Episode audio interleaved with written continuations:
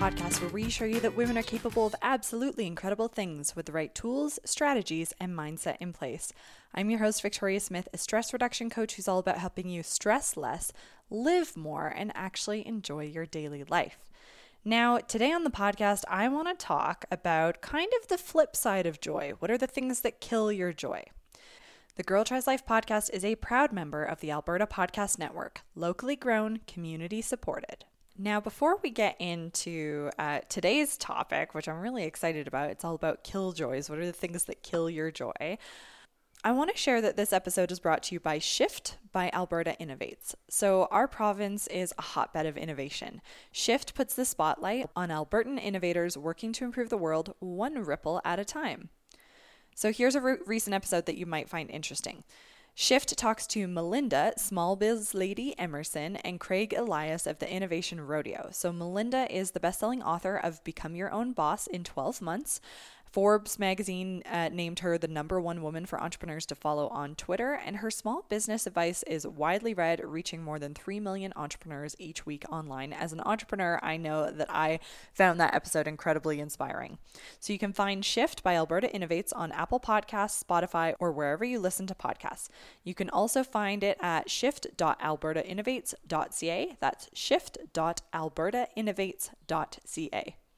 Now, I also want to share with you a fellow Alberta Podcast Network member. They're called Let's Find Out. And, you know, to be honest, it's always better to hear straight from them as opposed to me. So take it away. Hi, I'm Chris Chang-Yen Phillips. I host a show called Let's Find Out, where we try to have fun learning about history here in Edmonton. We investigate local myths. Because I think the bridge is so iconic, the fact that they've kind of gone up unrecognized. It's a little bit sad. We do taste tests. It's such a good color. Cheers. And right now we're doing a whole season about how humans and nature have shaped each other here in Edmonton. Grizzly bears used to be largely a prairie species as well. Find us at letsfindoutpodcast.com or wherever you download podcasts. As we take on the habit uh, for the Stressless Habits Challenge of five minutes of pure joy a day in July, I want to talk to you about the flip side, right? We're talking about all the things that create joy in your life, but it's also really important to start to chip away at the things that kill your joy. What are your kills? What are your kill joys? So it's helpful to break this down into categories things, activities, places, and people. We'll tackle people last because it can be just a little bit trickier. But let's start with things. Okay, we're going to Marie Kondo this SHIT. What are the things that do not bring you joy? What things in your home, your car, your workplace, what are the things that don't bring you joy? I can kind of rattle off a few of my own. Uh, an overflowing compost bin, a box of random cables that I have no idea what they connect to, dirty laundry, broken tools and appliances, an almost empty coffee canister, anything that's like overly expensive uh, when things aren't put where they belong. I'm also guilty of doing this myself, so I'm not calling out my family. You get the point. So now I want you to make your own list. And now you know what is killing your joy, but what is it actually about those things that kills your joy? Do you notice like a theme in mine? Because I so I notice it. I like some sort of external order, which is super ironic as I live in a pretty messy house. I mean, I have two children, so like that goes without saying.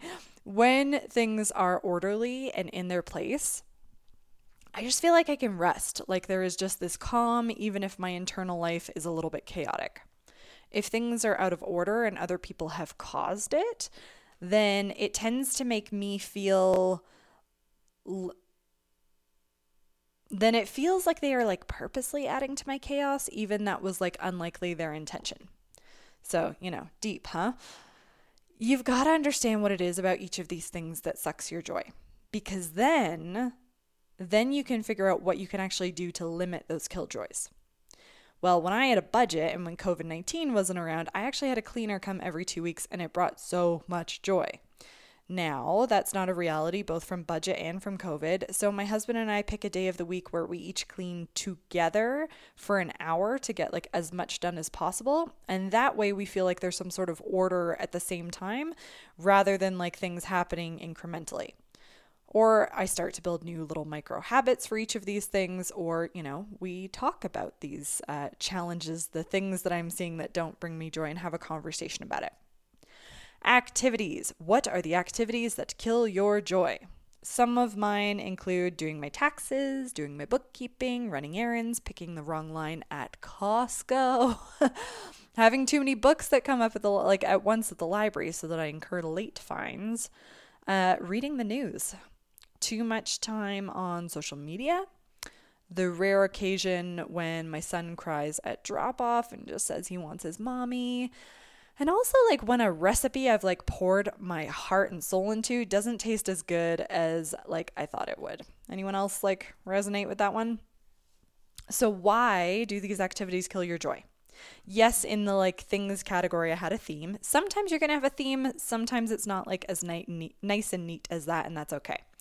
For me, activities that kill my joy, um, they kill my joy when I feel like they waste my time if they're not aligned with like my skill set or my like zone of genius or when my expectations aren't met.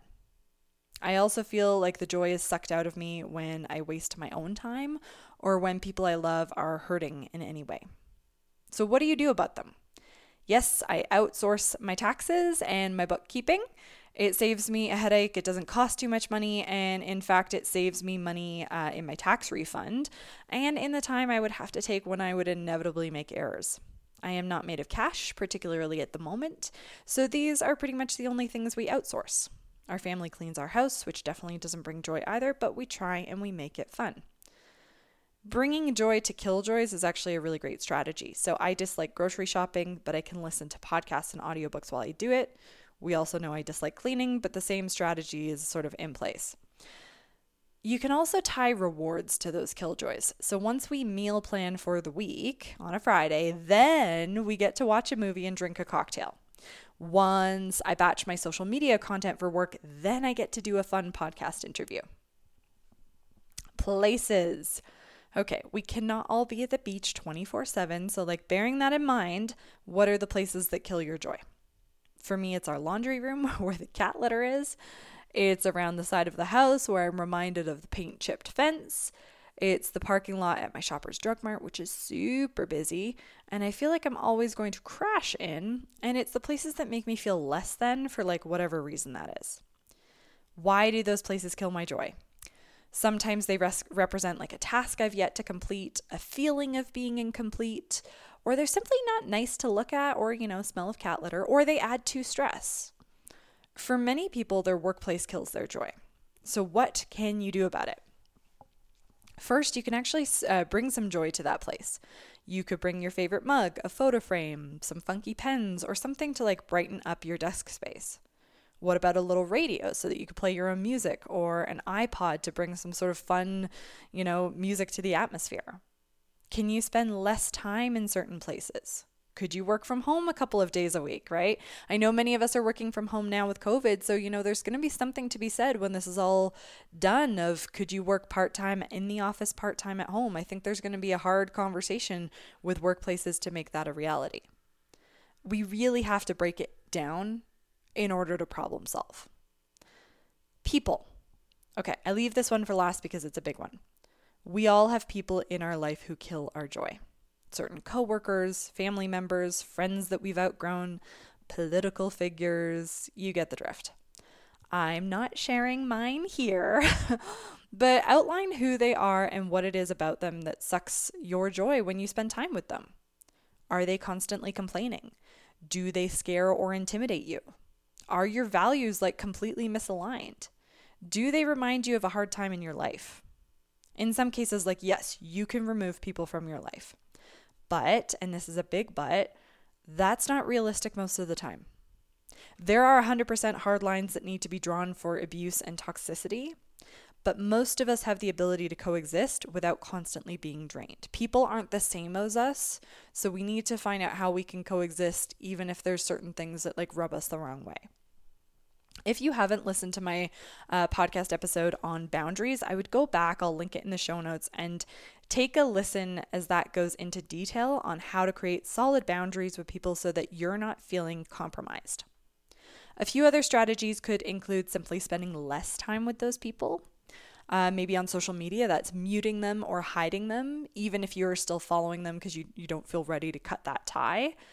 Uh, you can also have an honest conversation using like the I feel language versus I hate when you do this language. I feel helps people realize like what the effect is having on you. It's not an attack on them. But if you say I hate when you do this, you're basically just pointing the finger, and that doesn't really go well for most people. So have a hard think about the things, activities, places, and people who kill your joy. Understand um, the why behind the joy suck and then make a plan for how you can either reduce the killjoy or bring more joy to it. These incremental shifts, uh, you're going to see uh, or you're going to see huge gains over time. And if you want to head on over to Instagram to share what kills your joy with me, you can do it in a post or you can DM me at Stressless Ladies to let me know how you are finding the Stressless Habits Challenge. I would also just ask really quick if you've been enjoying the challenge, if you're getting some benefit from it, tell a friend, tell five. You know, if everyone's stressing a little less, if we're all supporting each other through this challenge, it makes it so much more likely you're going to achieve it in a really sustainable, fun way. So let's get at her. Have a fantastic week, and I'm excited to catch up with you next time.